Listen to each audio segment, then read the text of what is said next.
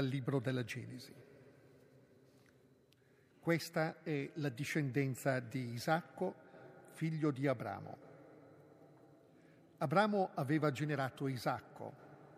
Isacco aveva quaranta anni quando si prese in moglie Rebecca, figlia di Betuel, l'arameo, da Paddamaram e sorella di Labano, l'arameo. Isacco supplicò il Signore per sua moglie, perché ella era sterile, e il Signore lo esaudì. Così che sua moglie Rebecca divenne incinta. Ora, i figli si urtavano nel suo seno ed ella esclamò: «Se è così, che cosa mi sta accadendo?» Andò a consultare il Signore. Il Signore le rispose: «Due nazioni sono nel tuo seno e due popoli dal tuo grembo si divideranno. Un popolo sarà più forte dell'altro e il maggiore servirà il più piccolo». Quando poi si compì per lei il tempo di partorire, ecco, due gemelli erano nel suo grembo. Uscì il primo rossiccio e tutto come un mantello di pelo e fu chiamato Esaù. Subito dopo uscì il fratello e teneva in mano il calcagno di Esaù. Fu chiamato Giacobbe. Isacco aveva sessanta anni quando essi nacquero. I fanciulli crebbero ed Esaù divenne abile nella caccia, un uomo della steppa, mentre Giacobbe era un uomo tranquillo che dimorava sotto le tende. Isacco predilegeva Esaù perché la cacciagione era di suo gusto, mentre Rebecca predilegeva Giacobbe. Una volta Giacobbe aveva accolto una minestra, Esaù arrivò dalla campagna ed era sfinito. Disse a Giacobbe: «Lasciami mangiare un po' di questa minestra rossa perché io sono sfinito». Per questo fu chiamato Edom. Giacobbe disse: «Vendimi subito la tua primogenitura». Rispose Esaù: «Ecco, sto morendo. A che mi serve allora la primogenitura?» Giacobbe allora disse: «Giuramelo subito». Quegli lo giurò e vendette la primogenitura a Giacobbe. Giacobbe diede a Esaù il pane e la minestra di lenticchie, questi mangiò e bevve, poi si alzò e se ne andò. A tal punto Esaù aveva disprezzato la primogenitura. Cominciamo con una figura, in realtà una coppia, ma ci concentreremo soprattutto su Giacobbe, perché poi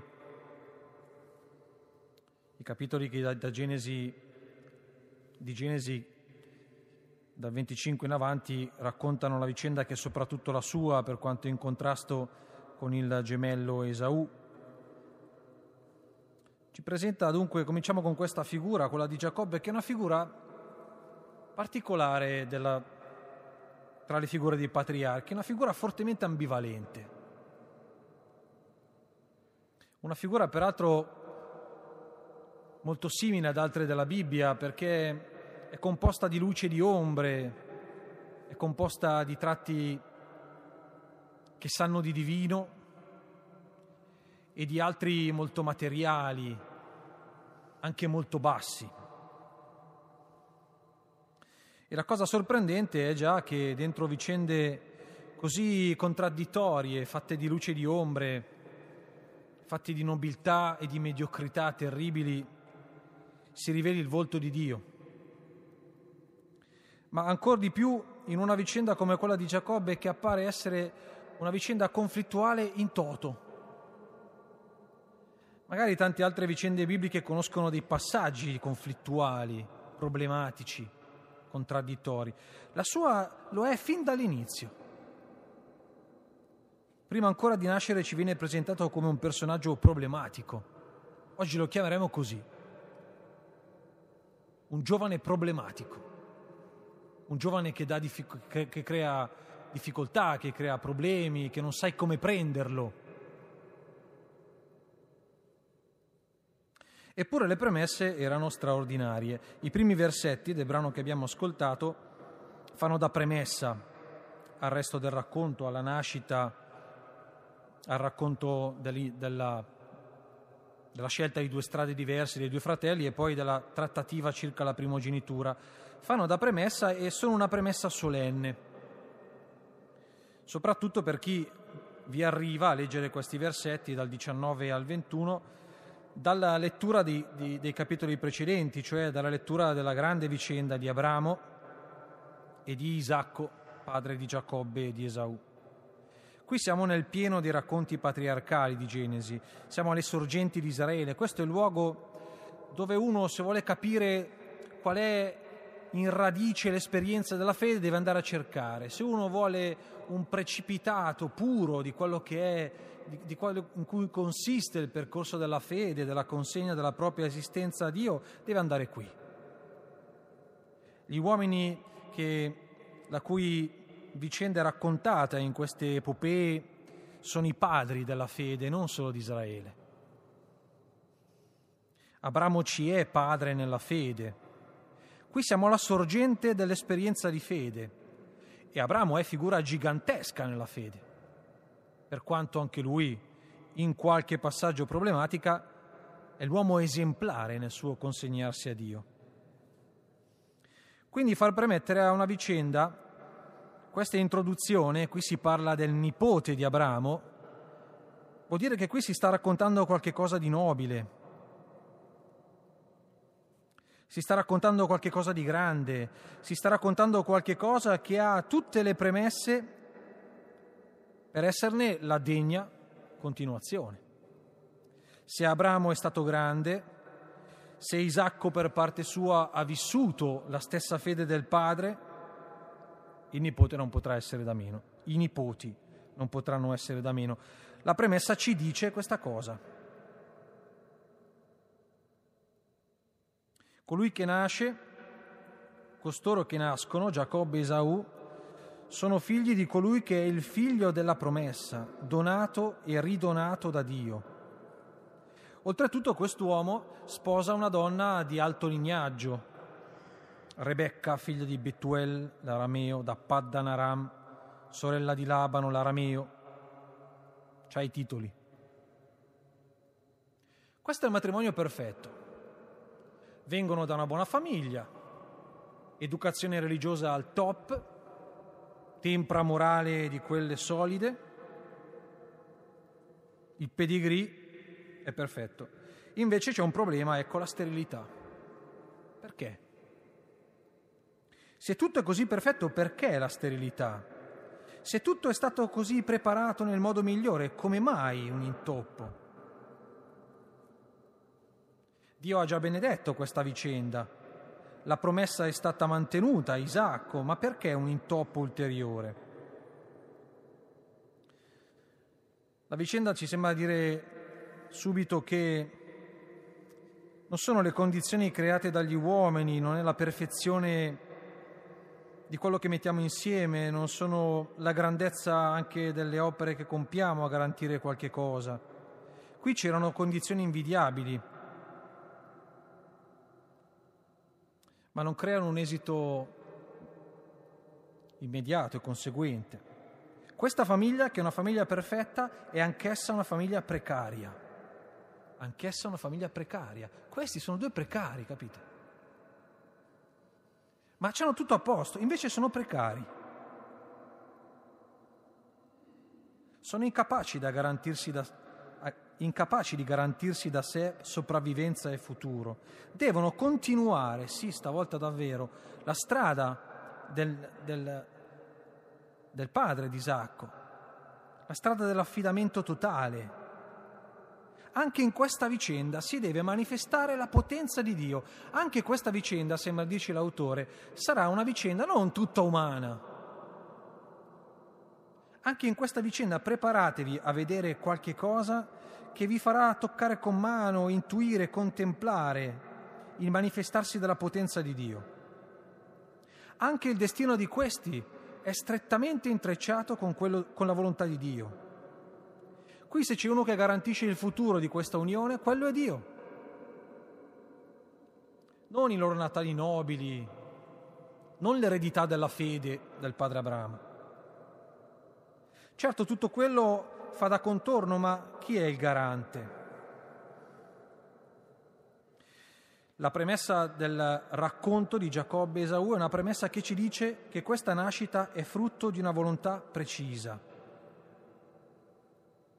E dunque anche quello che ne segue non può essere letto al di fuori di questa volontà. Anche tutto quello che seguirà non può essere pensato come un appendice, come qualche cosa che sfugge un po' ogni tanto. La premessa è una premessa forte. Qui c'è una vicenda nella quale l'intervento di Dio è preciso. Questi non sono solo due nati, sono due chiamati. Fin dal grembo materno.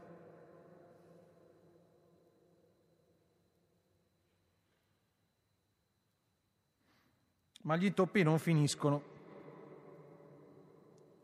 e creano anzi ulteriori problemi a tenere insieme le cose, perché se abbiamo raccolto il fatto che qui c'è una volontà precisa di Dio, che questi sono chiamati fin dal grembo materno, il prosieguo del racconto crea problema.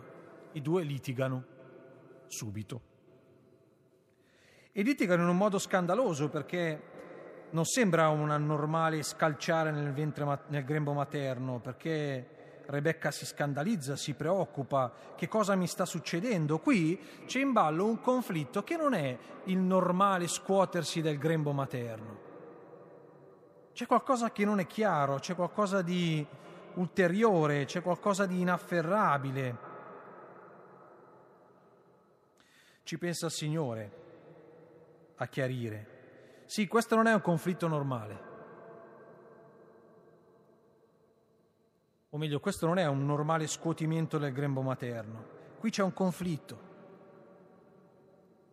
Ma Signore, ma se è tua volontà questa nascita, ma se questi sono due chiamati fin dal grembo materno, possibile che tu li chiami dentro un conflitto? Possibile che nella tua chiamata sia radicato un conflitto? Una separazione? Ci sia scritto un contrasto che rischierà di essere omicida, perché questo minaccerà, di questo minaccerà Esaù il fratello. Possibile, Signore, che la tua chiamata porti dentro di sé uno scontro simile?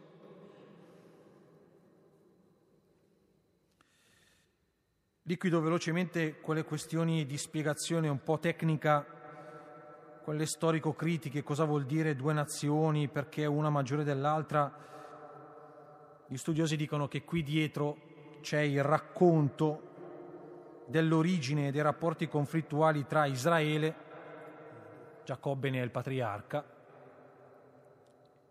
il popolo di Edom, gli Edomiti, di cui Esaù è capostipite, e all'indiscussa superiorità che gli israeliti si attribuivano rispetto agli Edomiti. Però, restando invece su quello che succede nel testo, ritorno a dire che colpisce che questo conflitto è scritto nei, com- nei, nei cromosomi. Come sta insieme alle condizioni di grazia di quella nascita? È un conflitto poi senza spiegazioni e senza ragioni, perché poi il Signore, quando risponde alla richiesta di Rebecca, non dà spiegazioni, non dice perché, dice che sono due popoli, si divideranno, lotteranno per la supremazia e il più piccolo prevarrà. Non c'è una spiegazione. E se c'è, sta al di là del comprensibile, del giustificato, o quantomeno appartiene a Dio, che se la tiene ben stretta. Non è difficile riascoltare qui quelle vicende che magari ci capita di vivere e che sperimentiamo sulla nostra pelle, di, di disaccordi genetici, che qualche volta capitano proprio nelle famiglie. A me capita qualche volta di sentire racconti, no, di non sono mai andati d'accordo, ti dicono, ti dicono così. Non sono mai, che poi non è vero, però non sono mai andati d'accordo. Ci sono situazioni così, no, nelle quali ci si scontra con una difficoltà all'intesa, alla comprensione, anche al semplice accordo, anche quello più più, più banale, che, che non ha spiegazione. Ma perché non riesco a intendermi con questo? Ma perché ogni volta che ci incontriamo sento che in qualche modo la sua presenza mi aggredisce, mi mette in discussione, mi... e ci soffriamo magari perché non riusciamo a trovare una via d'uscita, neanche una ragione. Ci dessero almeno una ragione di questa cosa, poi me ne faccio una ragione. Neanche quella. Terribile è il fatto che la lotta, proprio perché viene dalle, dalle parole di Dio, appare come inevitabile. Inevitabile. Lui addirittura sembra essere responsabile. Di chi è la colpa di questo disaccordo? Perché tu, Signore, non hai messo pace fin dal grembo materno? Te ne sei stato a guardare, a goderti la scena. Tu sei responsabile di questa cosa. Il testo non lo dice direttamente, ma... la lettura del racconto dà questa impressione. Beh, il Signore di questa cosa sa qualcosa. Certo, è, è da collocarsi nella mentalità biblica il fatto che ogni cosa sia nelle mani di Dio e che ogni evento è un compimento di un suo disegno, o perlomeno contribuisce al compimento di un suo disegno. Quindi, in effetti, dentro quel contesto della mentalità biblica, in particolare anticotestamentaria, ci sta. Possiamo dire che quel conflitto era un conflitto voluto da Dio. Noi, in una prospettiva più nostra, facciamo un po' fatica a dirla questa cosa, però possiamo comunque cogliere che questa dimensione di conflittualità è in qualche modo compresa dallo sguardo di Dio. Non è qualche cosa che da Dio è buttata nel mondo così, e poi quel che succeda, succeda. Vada come vada. Sì, c'è questa cosa del conflitto, ma sì, vabbè, poi dell'esito del conflitto. No, va accolta piuttosto come un elemento nel quale effettivamente lui è coinvolto, e dunque dobbiamo aspettarci che proprio attraverso questo scontro e questo conflitto vedremo qualcosa di lui. Che sembra impossibile. Che sembra, ma no, ma Dio non è dove c'è l'armonia, dove c'è l'unione, la comprensione, la compassione. Questa premessa iniziale del racconto sembra invece farci metterci sul chi va là in questa direzione. State attenti, perché proprio da questo scontro vedrete qualcosa che non avete ancora visto. Perché il contesto è straordinario. Potremmo dire così: è unico il contesto creato. Oltretutto pare che Dio abbia già preso le parti e stabilito le sorti. Si sa, si sa già chi vince. Giacobbe avrà la meglio sul fratello. Certo, non l'avrà facilmente, eh, perché qui partirà una vicenda in cui Giacobbe veramente lo si vedrà essere un predestinato alla tribolazione, allo scontro, all'avversità, ai problemi. È uno che deve continuamente guadagnarsi le cose, progettare, creare le condizioni, deve imporsi, deve lottare contro chi vuole schiacciarlo, non è protetto da nessun diritto, non ha garanzie. Intanto però Dio ha già preso le sue parti, si sa già chi vince, si sa già anche chi ha scelto quella vittoria. E questo ci dà già anche una prospettiva con la quale guardare i due fratelli e con la quale considerare i comportamenti dell'uno e dell'altro. Giacobbe nella sua storia manterrà un comportamento di grave scorrettezza. È un frodatore, è un truffatore, è un bugiardo, è un ladro. Eppure non possiamo non vedere una predilezione di Dio nei confronti di uno così. E questo è sorprendente. Eccoci al momento del parto. Esce Esaù, rossiccio, tutto come un mantello di pelo. Poi il fratello che tiene in mano il calcagno, Giacobbe. I due crescono, l'uno diventa un cacciatore, l'altro diventa un allevatore, un pastore, dimorava sotto le tende.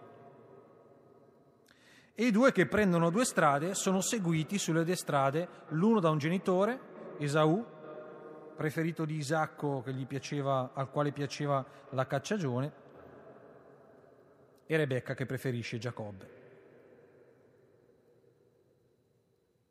Qui vediamo subito un aspetto interessante dello scontro. Qual è l'aspetto interessante? L'aspetto interessante è che c'è un elemento positivo nello scontrarsi. Se è vero che le diversità sono la ragione del conflitto, è altrettanto vero, rovesciando eh, i, due, i due termini, che il conflitto fa emergere le diversità. È nello scontro che di sovente si prende maggior consapevolezza di sé, delle proprie idee, delle proprie posizioni. In effetti, se ci pensiamo bene, è questo il processo attraverso il quale un giovane diventa un individuo. Lo scontro, la presa di distanza, la differenziazione, la voglia di marcare un'originalità, una peculiarità, il desiderio di far emergere le proprie caratteristiche, di affermarle, di esibirle, la voglia di dare un contributo. Questo non avviene senza lo scontro. Ne è la causa, ma ne è anche l'effetto dello scontro. Allora davvero nel conflitto non è detto che ci sia tutto da buttare, ma forse davvero i conflitti sono qualcosa che che ci chiama anche ad accoglierli, ad accettarli, perfino a sostenerli, tanto più in un'età come quella. D'altra parte dobbiamo anche rilevare l'aspetto negativo dello scontro, che è quello spesso di produrre facilmente delle fazioni. Le differenze diventano dei baluardi, degli avamposti da difendere, diventano dei bastioni dai quali lanciare colpi alla parte avversa. Qui i figli spaccano in due marito e moglie, se veramente Rebecca ingannerà Isacco per colpa di suo figlio.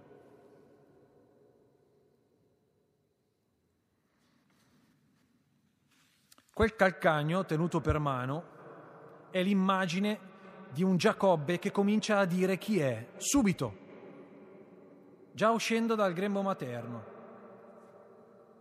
Quel calcagno tenuto per mano è un'esibizione di sé. Giacobbe è un tallonatore, Giacobbe è un soppiantatore, è quello che prende alla base ciò che trova di fronte a sé e che per lui è un ostacolo e vuole ribaltarlo, vuole trascinarlo dietro di sé.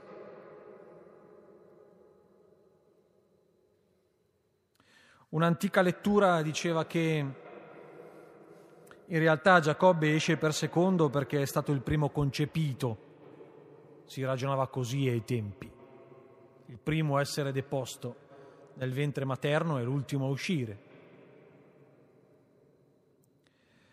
Ma certo è che questo calcagno preso in mano ci dice di Giacobbe che sarà un, so- un soppiantatore. Non è riuscito uscendo dal grembo materno, lo farà poi. Il maggiore sarà rovesciato. Ora, questa cosa che Giacobbe tenta di fare e che accadrà per volontà divina, noi dobbiamo avvertirla come qualcosa di rivoluzionario, perché quello che Giacobbe fa e che aveva il carattere di un sogno, eh, perché prendere il posto del primogenito era un progetto straordinario, al limite dell'impossibile, voleva dire sperare che il primogenito morisse, eh, voleva dire qualcosa del genere, era un'impresa eccezionale, non, non c'erano le aspettative, insomma. Ma quello che Giacobbe fa è il rovesciamento di un ordine costituito.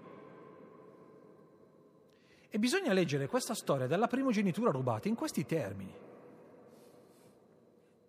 Cioè non è un furtarello questa cosa qui, non è un inganno tra fratelli, no, t'ho fregato, ho portato via il giocattolo più bello. La primogenitura era il cardine del sistema sociale, eh? Dentro quella cultura patriarcale poi,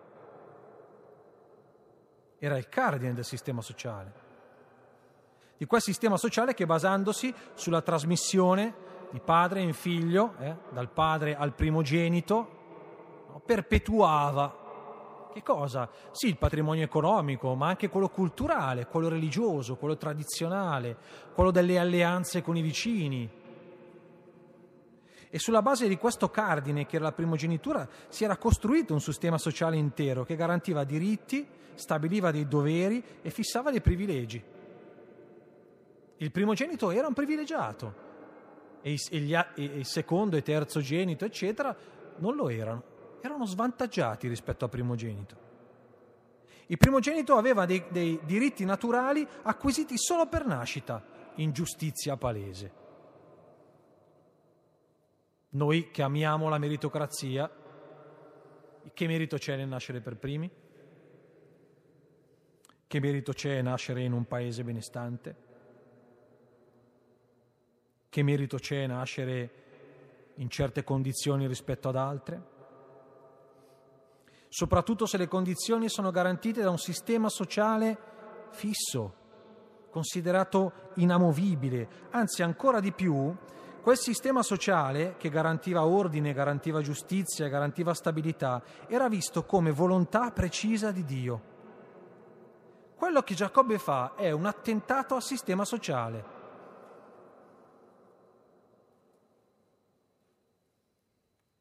Di più ancora, è un attentato al volto di Dio fin lì conosciuto, quello che garantiva quel sistema sociale, che faceva passare di padre in figlio la sua benedizione, dobbiamo pensarlo al tempo di chi scrive, che garantiva di padre in figlio.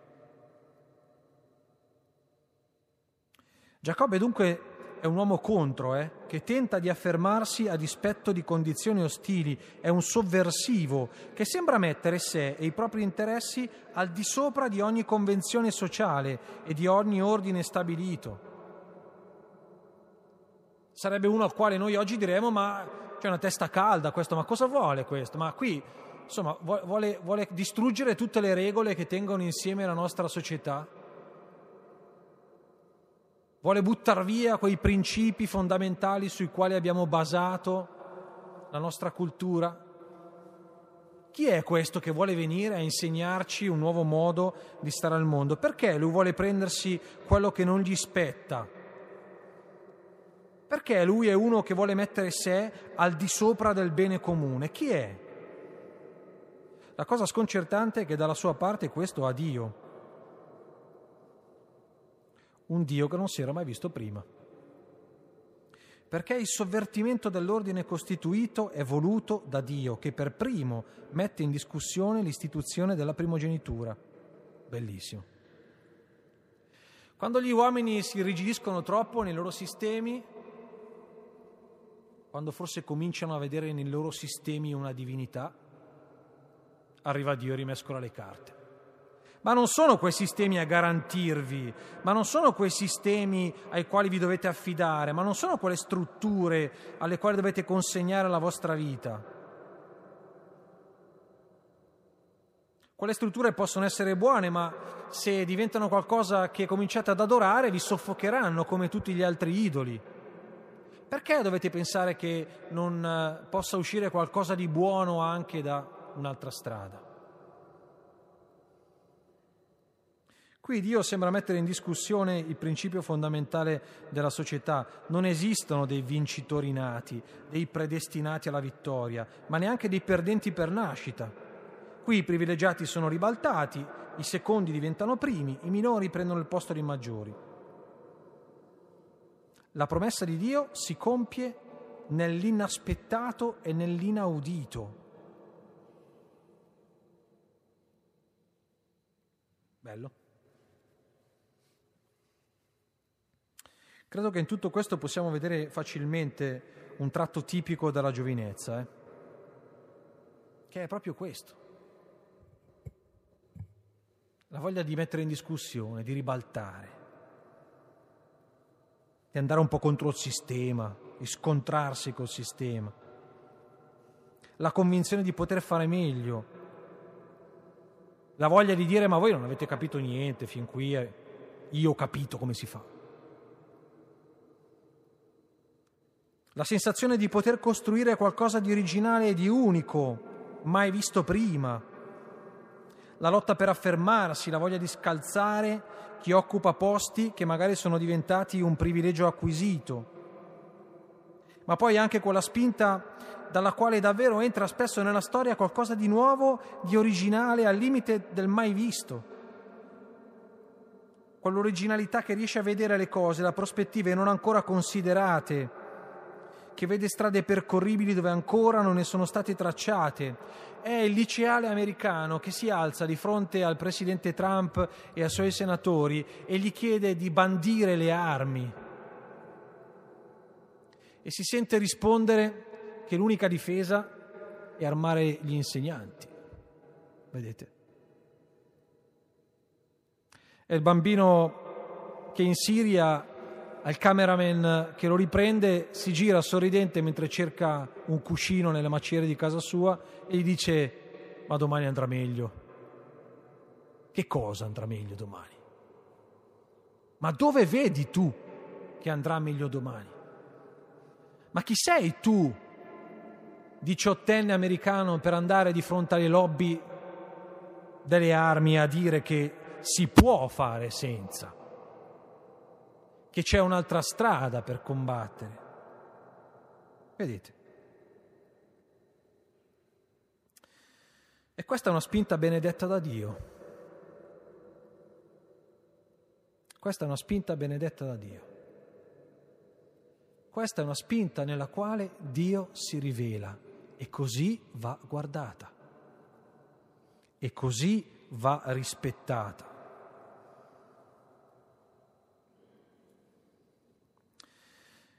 Possiamo dire così: il modo in cui noi stiamo di fronte al mondo giovane e a questa spinta dice in quale Dio crediamo. Dice in quale Dio crediamo, il modo con cui noi stiamo di fronte al mondo giovanile, a queste sue spinte, dice in quale Dio crediamo. A quale Dio credi tu? A questo? Che benedice chi ha il coraggio di provare una via mai tentata? Di chi ha il coraggio di vedere le cose da una prospettiva diversa? Di chi dice: ma non è mica solo così che si possono fare le cose? Il modo con cui ci relazioniamo con i giovani decide della nostra fede, decide della nostra fede, è così.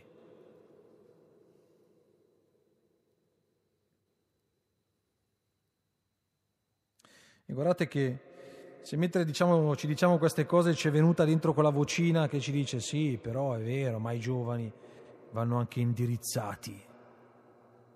Ai. E guardate che se ci viene anche da dire che non sempre questo tratto di voglia, questa spinta si vede nei giovani di oggi, ricordiamoci che questo è solo un, auto, un atto di autoaccusa. E noi che forse non vediamo, o che magari quella scintilla lì l'abbiamo un po' soffocata. Ma alla fine prendono la loro strada. Uno fa il cacciatore, uno fa l'allevatore e arriva il giorno della resa dei conti. Attorno a una minestra si decide una questione grossa, tipico da giovani, che non si accorgono della portata delle loro azioni, non ne colgono pienamente le conseguenze, ma manco Giacobbe si rendeva conto di quello che l'avrebbe portato quel giochetto tirato al fratello, forse. Ma non facciamo troppa psicologia e guardiamo questi due approcci esistenziali che ci danno ancora un tratto del volto di Dio interessante e poi concludiamo. Esaù è un ingordo, prevale l'impulso in lui, forse perché è un cacciatore, abituato a carpire, è un ladro il cacciatore, ruba la vita per vivere. E quindi impara a fare gli agguati, deve cogliere l'occasione, devi cogliere l'istante, perché altrimenti sfugge la possibilità di, di, avere, di avere il necessario. Per il cacciatore il presente è l'unico tempo considerabile, perché non ho garanzie per domani. Il cacciatore vive oggi e se non ha fame oggi e se non ha cacciato oggi si procura quel che gli serve arrangiandosi da solo. Esaù si accontenta immediatamente di quel che riesce a raccattare. è un rapace e non ha alcuna capacità di proiettarsi sul futuro, nessuna disponibilità a credere e attendere un dono prossimo. Se la benedizione di Dio esiste, esiste oggi, altrimenti non esiste. Altrimenti oggi non è un giorno benedetto. È per questa sua concentrazione sul presente, sull'attimo, che Esaù rompe il patto che lo legava alla generazione di suo padre e di suo nonno. È per questo che si tira fuori dalla benedizione. Invece Giacobbe crede al futuro, rispetto al quale invece Esaù è indifferente. Giacobbe crede al futuro. Giacobbe è figura di chi sa attendere, a pre- prepara il terreno. E poi ci sarà la resa dei conti, ma prepara il terreno intanto. È un allevatore, sa che ci vuole tempo, sa che ci vuole pazienza per ottenere i frutti. Una bestia non viene grande in due giorni. Ci vuole tempo per ingrandire un gregge. E anche uno che sa di dover dipendere dal dono di Dio perché non ha garanzie, non ha privilegi. Però è certo del compimento del dono di Dio. Giacobbe sì che è l'uomo del futuro, progetta, costruisce, cerca di creare le condizioni anche là dove non sembrano esserci. E lo fa credendo alla parola di un'alleanza. Lui sì che crede che in quella primogenitura c'è il passaggio di una promessa che diventerà benedizione. Il successo di Giacobbe ci rivela il volto di un Dio che è alleato di chi scommette sul futuro. Eccolo qua, il secondo tratto di Dio che raccogliamo.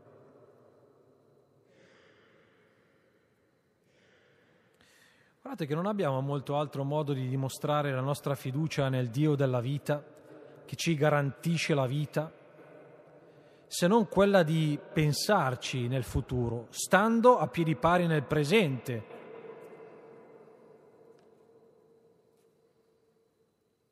Ma sapendo che io un futuro ce l'ho, ed è un altro che è garante di quel futuro, non quello che io faccio nel presente. È per quello che si può vivere senza affanno per il domani. Perché io scommetto sul futuro, e quel futuro non è qualcosa, è qualcuno quel futuro. Per questo sono sicuro. Perché in quel futuro ce n'è uno che mi sta garantendo il presente. O che in questo presente pronuncia una parola per il mio domani, e allora mi consegno.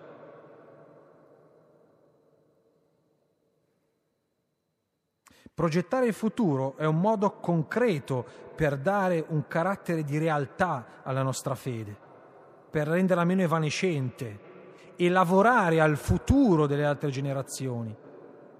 È un modo per dichiarare la nostra fede operativa, fattiva, collaborativa con il Dio del presente e del futuro.